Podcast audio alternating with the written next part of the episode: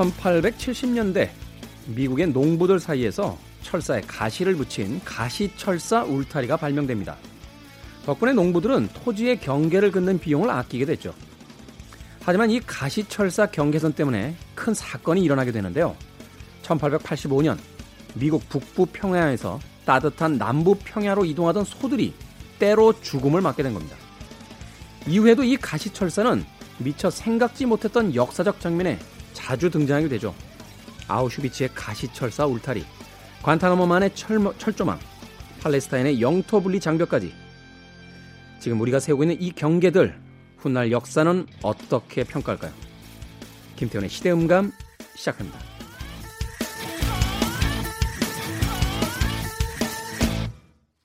그래도 주말은 온다. 시대를 읽는 음악 감상의 시대음감 김태훈입니다. 가시철사를 누가 만들었는지 궁금했는데 미국 농부들이 만들었군요. 그러니까 말하자면 사적 영역이니까 들어오지 마라라고 어, 경계를 분명하게 그었던 그 출발점이 아닌가 하는 생각이 듭니다. 미국이라는 나라 왜 영화에서 보면 그러잖아요. 사유지에 들어가면 총으로 쏴도 무죄라고. 얼마나 살벌한 나라면. 그러니까 내 사적 공간에 들어오는 건 다 공격으로 인식을 한다는 거죠. 좀 다른 이야기긴 합니다만 어, 최근에 이 코로나19 사태 때문에 근데 미국에서는 이제 마스크 쓰는 거를 권유하지 않는다라고 그래요. 여러 가지 이유가 있는데 제가 생각하기에는 첫 번째로 미국이란 나라가 이렇게 우리나라처럼 이렇게 밀집돼서 사는 사람들이 아니고 대도시라고 해도 뉴욕 정도 빼놓으면 이렇게 띄엄띄엄 사는 사람들이 많다 보니까 필요 없을 거다 이렇게 생각하는 것도 있을 거고요. 두 번째로는 쓰라고 했다가는 이 마스크 대란을 감당할 자신이 없으니까 근데 최근 뉴스 보니까 미국에서는 마스크 쓰는 거 별로 효과 없다라고 했음에도 불구하고 지금 마스크 품귀 현상이 벌어지고 있다라고 하니까 뭐 아이러니하긴 합니다. 그런데 바로 이런 가시철사가 사실은 여러 어, 세계의 어떤 역사적인 장면에 등장을 하게 되면서 이제 차단, 편견 혹은 분리, 장벽, 뭐 강압 이런 것에 어, 상징으로서 보여지고 있다 하는 것이 되겠죠. 언제부터 우리가 이렇게 경계를 세우고 장벽을 쌓기 시작했는지 모르겠습니다. 뭐 최근에는 그 미국의 대통령이 멕시코 사람들 못 넘어게 장벽을 쌓겠다라고 해서 진시 황제 이후 최고의 만리장성이 될 것이다라는 비아냥도 나오긴 했었습니다만 결국은 옆 사람을 못 믿고 사람을 두려워하는 것에서부터 시작되는 게 아닌가 하는 생각을 해봤어요. 우리의 마스크도 사실은 작은 장벽이지 않나 하는 생각이 듭니다. 최근 뉴스 보니까 마스크 안 하고 사람들이 인데서 기침 한 번 했다고 막 그 조리돌림 당하듯이 여러 사람들에게 막 폭언을 들어야 했고 공격까지 받았다라는 기사들도 어, 등장을 하고 있는데 사람이 사람을 무서워하게 되는 시대, 사람과 사람 사이에 장벽을 만들어야만 하는 시대, 이 시대를 만들어 놓은 우리 기성세대들이 반성을 해야 될 시기가 점점 다가오고 있는 게 아닌가 하는 생각 해보게 됩니다. 네. 저는 사실 마스크 안 쓰고 싶은데요. 제가 안 쓰면 옆 사람들이 힘들어 하더라고요. 네, 그래서 쓰고 나가는 웃지 못할 일들이 벌어집니다. 말하자면 저는 마스크가 필요 없는 사람인데 다른 사람들이 겁먹을까봐 정작 필요한 사람들에게 내 마스크를 줄 수 없는 갑자기 슬퍼지네요. 자, 김태훈의 시대 음감, 시대 이슈들 새로운 시선과 음악으로 풀어봅니다. 토요일과 일요일 오후 2시 5분, 밤 10시 5분 하루 두 번 방송됩니다. 팟캐스트로는 언제 어디서든 함께 하실 수 있습니다. 마이클 잭슨이 노래합니다. Off the Wall.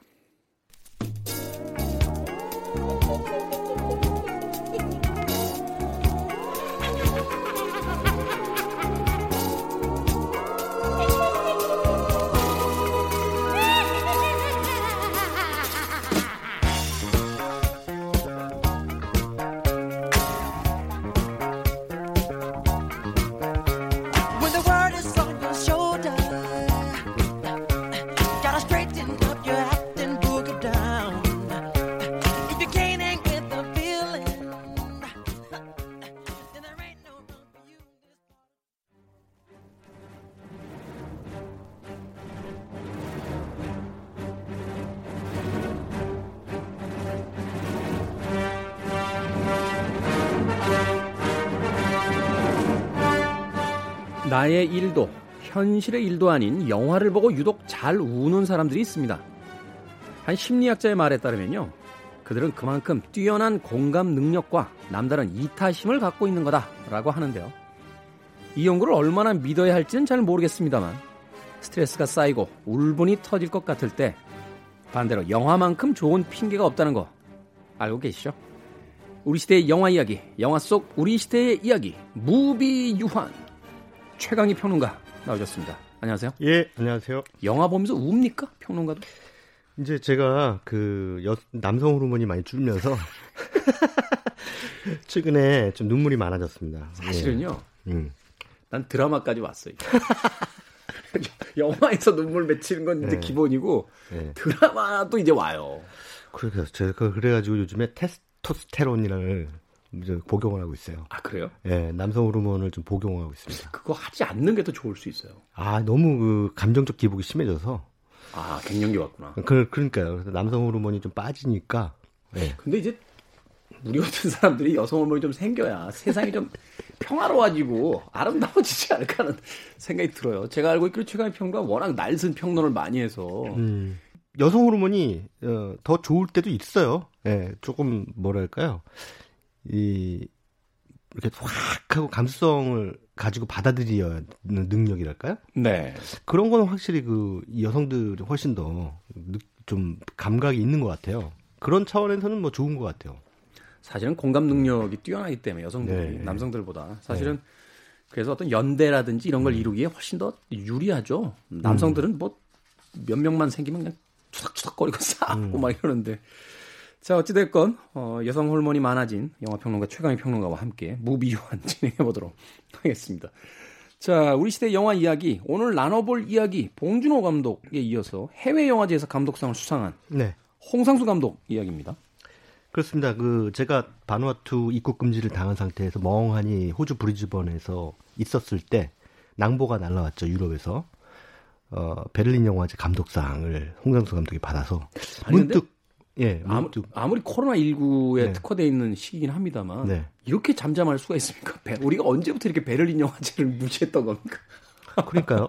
아니 베를린 영화제를 이렇게 무시하면 안 되는데.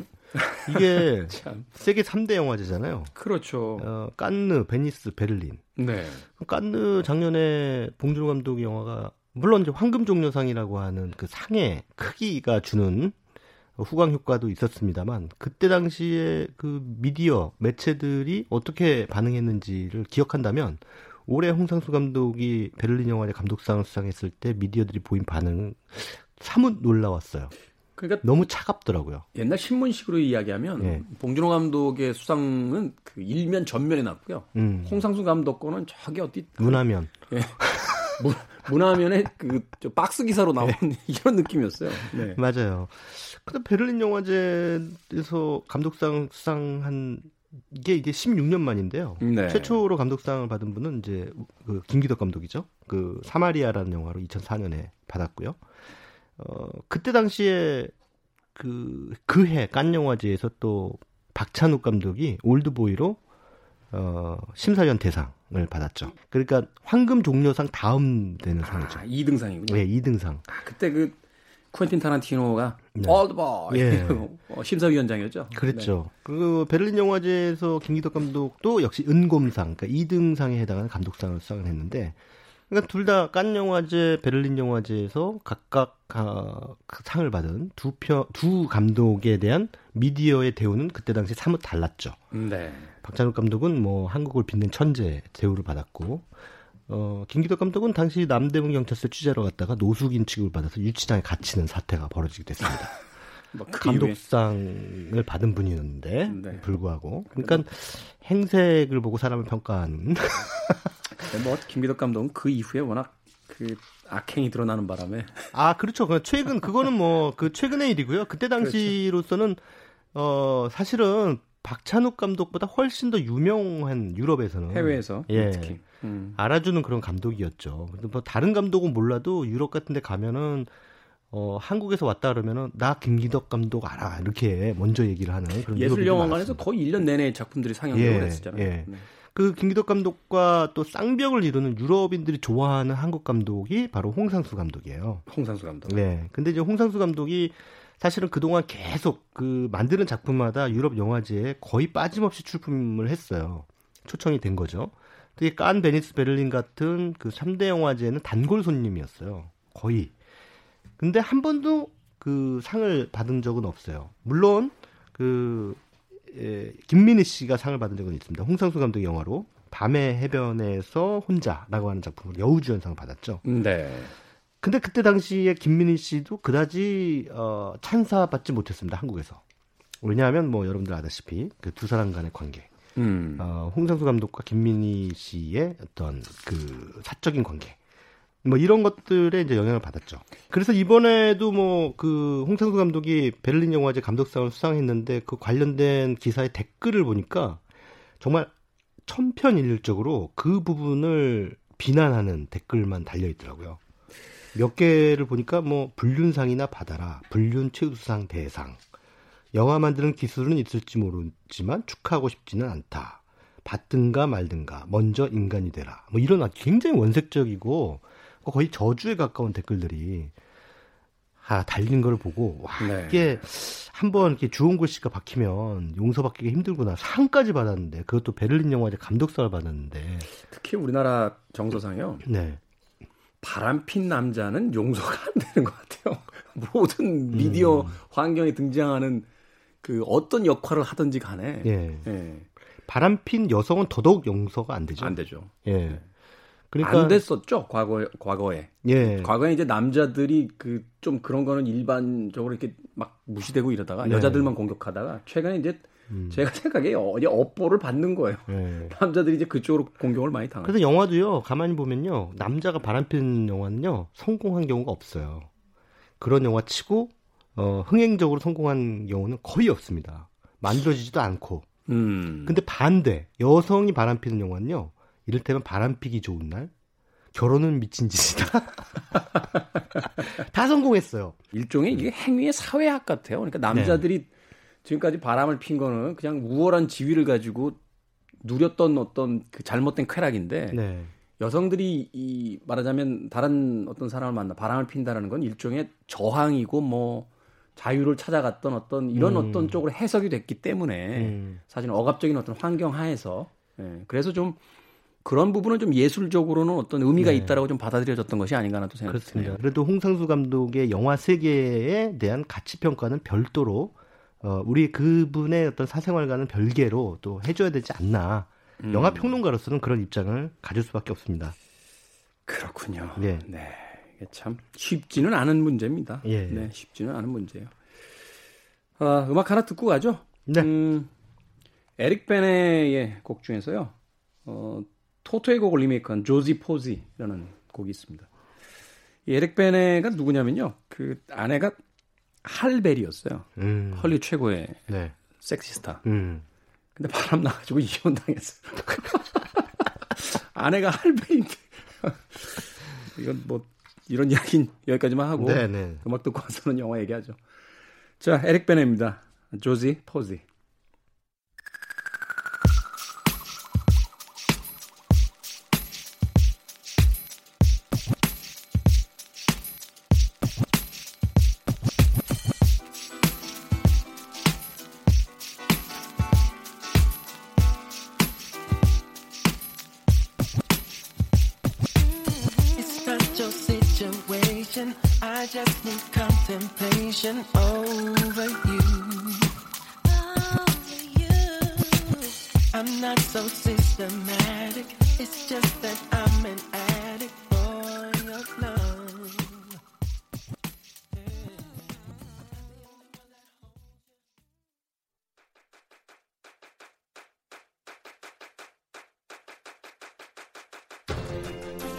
주말은 온다.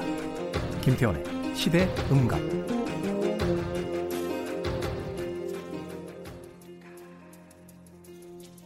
에릭 베네의 조지 포지, 토토의 음악을 멋지게 리메이크한 곡 듣고 왔습니다. 자, 일요일 무비 유환 최광희 영화 평론가와 함께하고 있습니다. 베를린 감독상을 받아온 네, 베를린 영화제 감독상을 받아온 홍상수 감독의 작품 세계로 네. 들어가 보도록 하겠습니다. 이번에 수상한 영화도 이제 김민희 씨가 주연이죠. 어느 순간부터 김민희 씨가 그 홍상수 감독의 모든 영화에 주연을 하고 있네요. 네. 어, 도망친 여자라고 하는 제목의 영화인데 이 영화는 그 아직 시사 언론 시사를 하지 않았습니다. 게다가 요즘에 코로나19 때문에 이게 뭐 언제 언론 시사를 할지 개봉은 할지 그것도 미지수고요. 사실은 그 개봉 앞두고 있던 큰 영화들이 다 네. 개봉이 연기되고 네. 극장가에서는 지금 뭐 그뭐 뭐 막을 영화가 없다라는 이야기까지 나오고 있더라고요. 그러니까 지금 이 상황에서 그냥 틀어버린 영화들 있지 않습니까? 네. 뭐 이를테면 전도연 씨, 정우성 씨 주연의 지푸라기도 그 연기되지 않았습니까? 아니요, 그건 개봉을 강행했어요. 아. 근데 개봉을 강행한 게 제가 보기에는 신의 한 수였던 것 같아요. 왜냐하면 계속 롱런하고 있거든요. 지금 경쟁작이 개봉을 안 하니까. 참, 이걸, 이걸 웃어야 됩니까? 울어야 됩니까? 아니, 지금 2월 중순 이후로 개봉한 영화가 없어요. 그러니까 이게 예. 주말 관객 수가 뭐 몇만 명이 안 된다. 예, 예. 전국적으로. 하루에 다 합쳐봤자 10만 명도 안 돼요. 전국적으로. 주말 관객이. 주말 관객이 평일 관객은 더 적죠. 그리고 네. 뭐 한 영화가 박스오피스 1위 해봤자 하루에 2만 명 이러니. 그러니까요.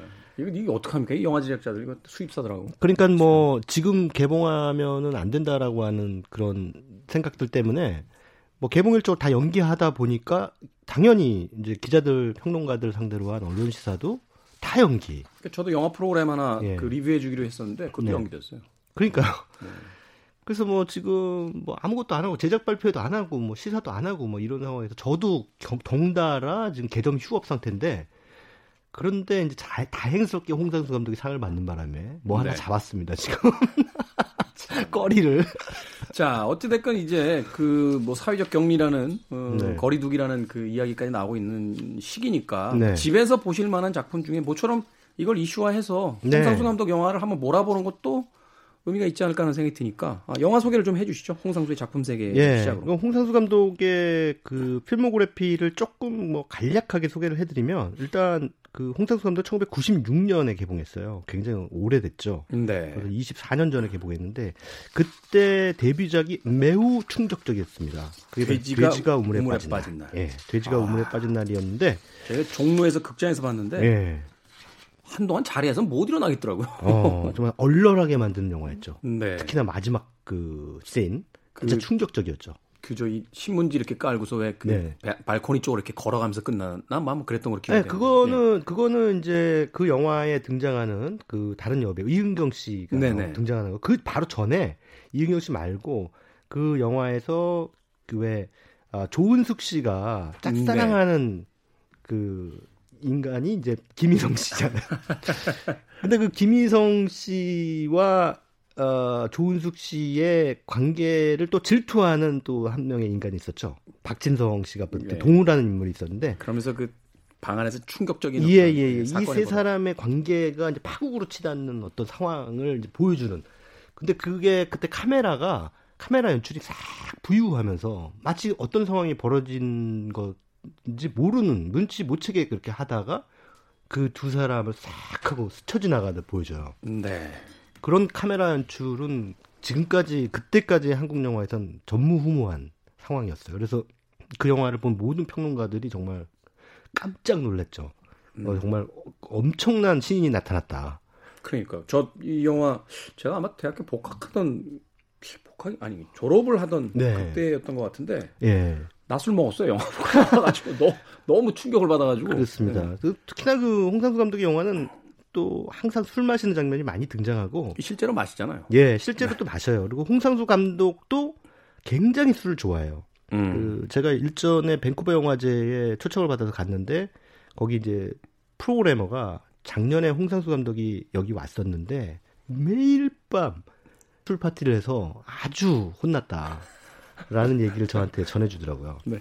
근데 뭐 그 정도인데 뭐 어찌됐든 그 홍상수 감독이 이후에 강원도의 힘이라고 하는 작품 오수정까지 근데 오수정이라는 영화는 또 그해 깐 영화제에 또 출품이 됐습니다. 그렇죠.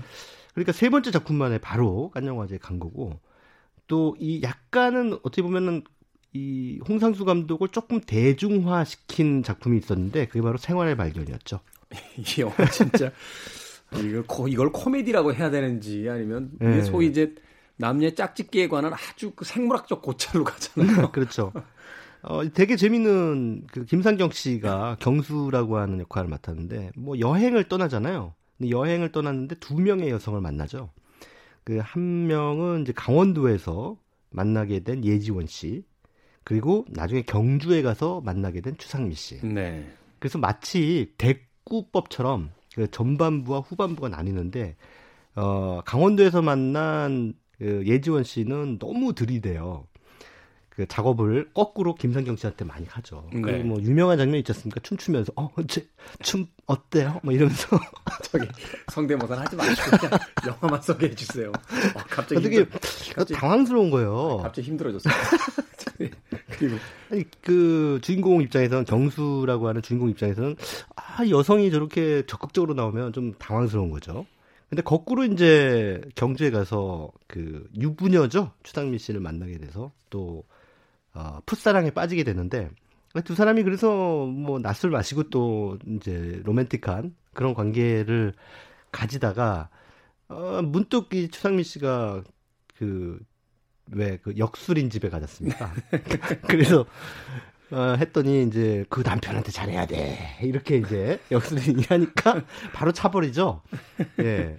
그 김성경 씨를. 네. 그래서 사실은 예지원 씨를 차고 내려왔는데 추상미아 씨한테 차이는 얘기입니다. 음. 이게 생활의 발견이라는 제목 자체가 좀 되게 어, 의미심장하기도 하고 좀 흥미로운데 어찌됐든 이 생활의 발견이라는 영화의 어, 남녀 관계도 어, 되게 한편으로는 그 일상적인 듯 하면서도 아 저런 상황 이 그러니까 남녀 간의 어떤 심리죠 심리 심리 예, 예. 그러니까 성 정치학이라는 표현을 우리가 많이 쓰는데 어떤 관계를 맺는 데 있어서 재는 어떤 심리 있지 않습니까? 그렇죠. 이런 것들을 상당히 미시적으로 들여다봤던 재미있는 영화 가운데 한 편이었고 또 흥행도 꽤 됐습니다 그때 당시에. 그래서 오수정에 이어서 이 작품이 이제 나왔을 때 이제 소위 예. 홍상수 감독의 영화 세계는 결국은 남녀간의 짝짓기에 음, 가 있다. 뭐 이런 음. 이야기들이 이제 본격적으로 나오기 시작했잖아요. 그렇죠. 그래서 어, 그건 결국은 이제 홍상수 감독 영화구나라고 하는 그런 느낌을 가장 강렬하게 주었던 게 이제 극장전이라는 영화예요. 극장전이라는 영화에서는 역시도 이 영화에서 김상경 씨가 주연인데 전상원이라고 하는 이름의 감독, 영화 감독입니다. 음. 그러니까 뭐 홍상수 감독의 페르소나라고 볼 수가 있겠죠. 근데 이제 영화 속에서 우연의 영화 제목이 극장전이니까 극장 앞이잖아요. 네. 극장 앞에서 엄지원 씨를 만나게 돼요. 근데 엄지원 씨를 졸졸 쫓아다니면서 계속 데이트 신청을 합니다. 음. 근데 이제 이 엄지원 씨는 이제 처음에는 막 거부를 하다가 나중에는 이제 술 마시고 뭐 이러다 보니까 또 어, 어찌저찌 되는 그런 상황으로까지 가게 되는데 어, 이런 걸 통해서 이제 그 남자들의 시체말로 찌질함 있지 않습니까? 어떤 여성을 한번 그 자기 것을 만들어 보려고 하면서 펼치는 다양한 전술 전략의 찌질함. 이 홍상수 감독 영화 보면은 그런 느낌이 드는 게 네. 처음엔 와, 그 남자의 찌질함을 보면서 막 깔깔거리고 웃다가 네 네. 중반쯤 되면 나 같은데 이런 이런 생각이 들면서 왜 이걸 어. 웃어야 되나 아니면은 네. 낯이 뜨거워져야 되나 막 그러면서 그 이걸 다 분해하잖아요. 네. 당신들이 아무리 고급스러운 언어를 쓰고 음. 그럴 듯한 것으로 포장을 해봐야 결국은 네. 이런 찌질한 인간에 불과하지 않느냐라고 하면서 맞습니다. 그래서 결국 뭐 어떻게 보면 자기 고백이에요. 그 홍상수 감독의 영화는 그리고 또 어떻게 보면은 이제 스스로의 그 어두운 면이랄까요? 그 모순적인 면 이런 것들을 이제 이렇게 훅 하고 어 솔직하게 영화를 통해서 이제 드러냄으로써 당신들은 지금 김태훈 씨가 그렇게 느꼈던 것처럼 나하고 크게 달라? 라고 물어보는 거죠. 뭐 나만 느낀 거예요? 아니, 저도 마찬가지예요. 저도 영화 보면서 이건 완전히 좀 부끄러운데? 네. 그러니까 들키는 것 같은 기분 있지 않습니까? 그러니까. 내 속마음을 들키는 것 같은 그런 기분을 이제 들게 만들어요. 그 잘 알지도 못하면서라는 작품 2009년에 나온 영화가 있었는데 여기는 또 고현정 씨가 나왔었죠. 또 영화 속에서는 이제 김태우 씨가 구경남이라고 하는 이름의 영화 감독으로 또 등장을 하죠. 진짜 네. 김태우 씨는 이, 이 이런 연기에 있어서는 이제 국내 음. 최고봉인 것 같아요. 아 예, 완전히 홍상수 감독의 네. 이가 이게 표현하고자 하는 그 찌질남의 정수를 보여주잖아요. 그게 약, 약간 네. 여성들에게 호감을 갖게 음. 가질 수 있게 생긴 아주 약간 미소년적인 느낌인데 찌질함의 어떤 예. 끝을 보여주는. 그렇습니다. 그리고 또 어떻게 보면 영화 감독으로서의 나름대로의 에, 예술가적 허세까지도 음. 갖추고 있는. 그래서 그렇죠. 사람들 앞에서 이렇게 말을 할 때도 굉장히 뭐 있어 보이는 그런 워딩을 쓰고 이러지만 사실은 이제 술 취하면 이제 완전히 수컷으로 돌아가 버리는 이제 그런 이중적인 모습을 뭐 아까 설명해드린 영화 속의 주인공이었던 김상경 씨뿐만 아니라 김태호 씨도 아주 탁월하게 잘 보여주죠. 근데 영화 속에서 이제 김태호 씨가 굉장히 의미심장한 그 대사를 치는데 어, 지역에 있는 한 영화과 학생들을 상대로 강의를 하는 장면이 나와요. 거기서 이제 한 영화과 학생이 상당히 그, 이 도발적인 질문을 하죠. 감독님, 감독님은 왜 맨날 자기 얘기만 해요? 영화에서? 이게 말하자면 홍상수 감독한테 그 네. 평론가들이 하는 이야기를 네. 고스란히 가져오죠. 그러니까 김태우 씨가 맡은 구경남 감독이 그런 얘기를 합니다. 내가 나 자신도 모르겠는데 무슨 다른 사람 얘기를 하겠습니까? 이런 얘기를 하죠. 이거는 이제 김태우 씨의 입을 빌어 틀려서. 관객들에게 하는 홍상수 감독의 얘기죠. 그렇기 때문에 나는 늘 항상 내 주변의 얘기만 한다. 음. 라는 이제 그런 선언이죠. 그리고 실제로 그런 얘기들은 이제 많이 펼쳐왔고. 한데 이제 이런 그 남녀 간의 또 데이트 상황에서의 또 부조리함이라든가 모순성 이런 것들을 이제 쭉 펼쳐 보이다가 특히 이제 이, 이 2000년대까지 2010년대까지의 홍상수 감독의 영화 세계가 2010년으로 넘어가면서 약간의 변화가 생겨요. 네. 그게 뭐냐면 찌질한 남자가 주인공이었다가 이제 여성들이 주인공으로 이제 바뀝니다. 거기까지 이야기하고 네. 어, 다음 이야기를 노래 하나 듣고 와서. 아, 이거 재밌는데, 이거 재밌는데. 네. 좀 기다리셔야겠네. 노래 하나 듣고 와서. 홍상수 감독은 영화 속에서 음악을 안 쓰기로 유명한 감독이라 마땅히 골라낼 음악이 별로 없어서요. 음, 오랜만에 퍼시 슬레이즈의 음악 골랐습니다. When a Man Loves a Woman.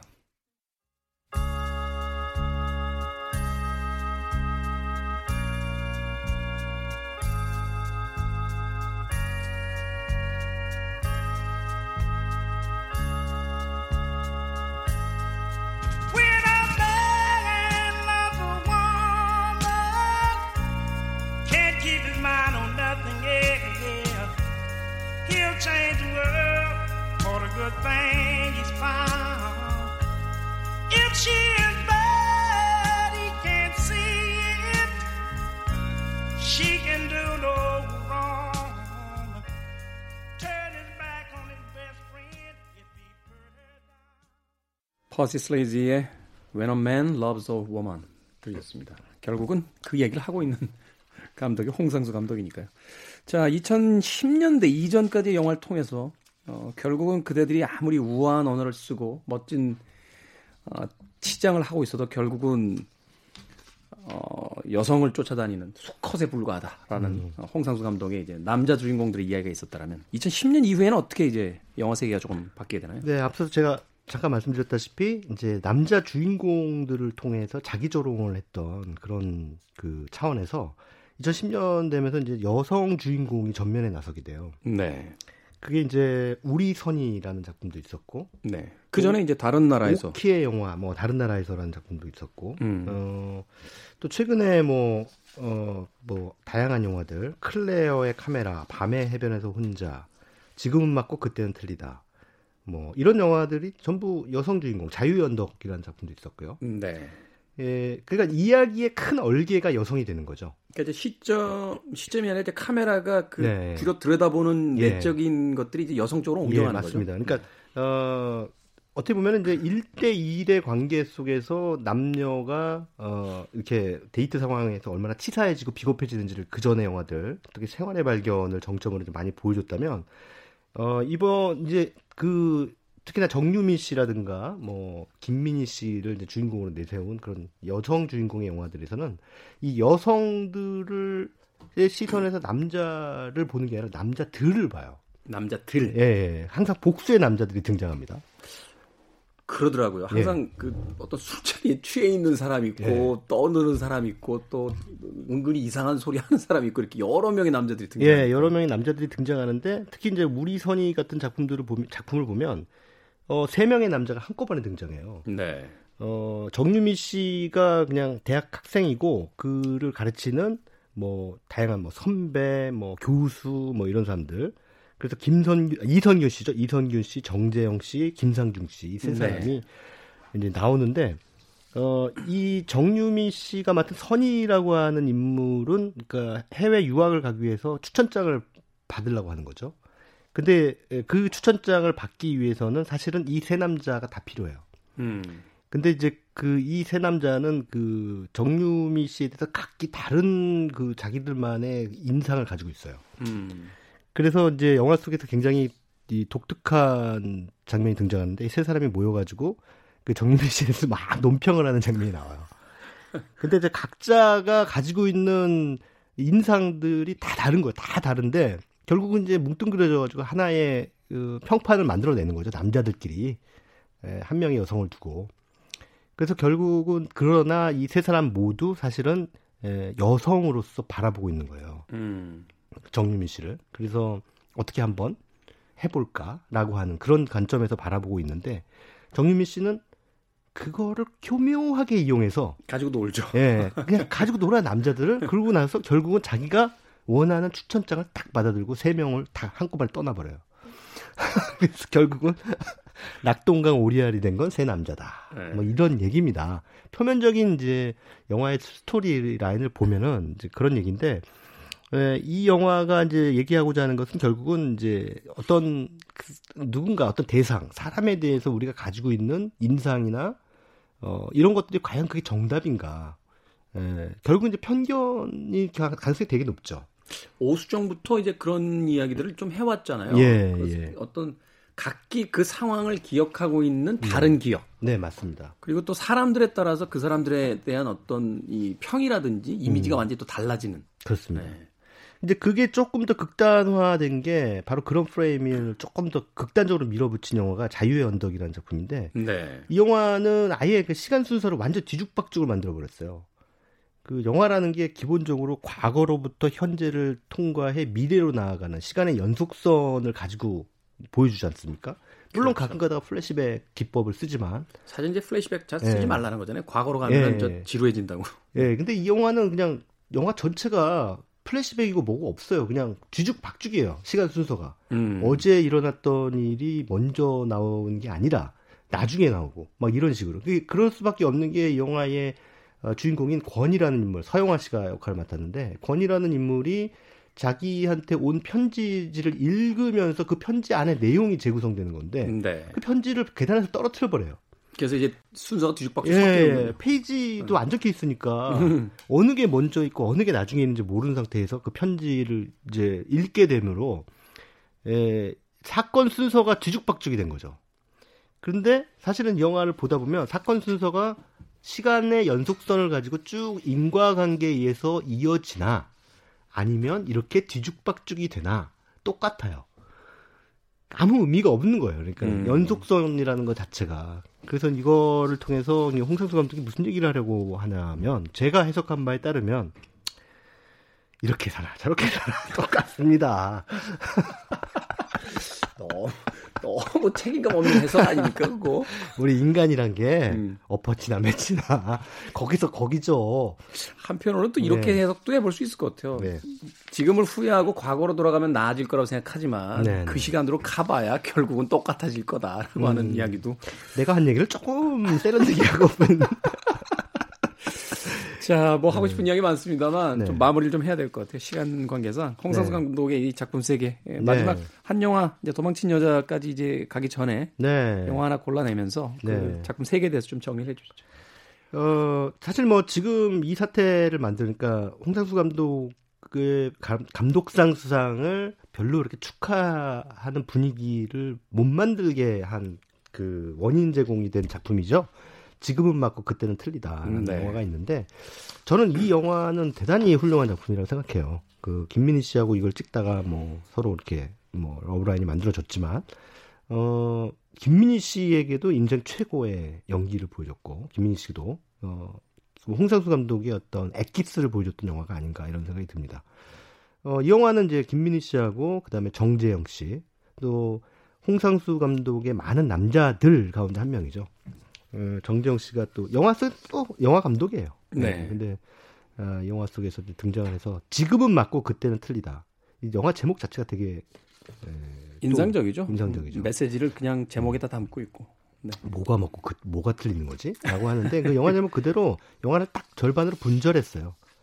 절반으로 분절해서 똑같은 상황을 다시 반복시키는데 아주 미세한 차이들이 어떻게 큰 차이를 만들어내는가를 보여주는 대단히 신미한적인 명작입니다. 네. 이 작품도 여러분들 뭐 코로나19 때문에 극장들 많이들 안 가시는데 제가 지금까지 언급한 영화 가운데 아마 미처 못 본 영화들이 있으면 한번 홍상수 감독에 대한 그 다른 사생활에 대한 편견을 한 번쯤은 접어 두시고 이 작품들을 좀 챙겨 보시면 아 저 홍상수 감독이 이런 얘기를 영화 속에서 하는 감독이구나라고 하는 거를 좀 느끼실 수 있지 않을까 싶습니다. 그리고 우리나라 영화 지형에서 이런 영화 이런 종류의 영화를 만드는 감독은 한 명쯤은 반드시 필요하다. 저는 그렇게 생각합니다. 네. 홍상수 감독의 작품 세계 최광희 평론가의 무비 유환을 통해서 만나봤습니다. 감사합니다. 예, 고맙습니다. 네. 끝곡은 존 레논의 Woman 골라봤습니다. 이 곡 들으면서 저도 작별 인사 드리겠습니다. 지금까지 시대를 읽는 음악 감상의 시대음감의 김태훈이었습니다. 고맙습니다. thought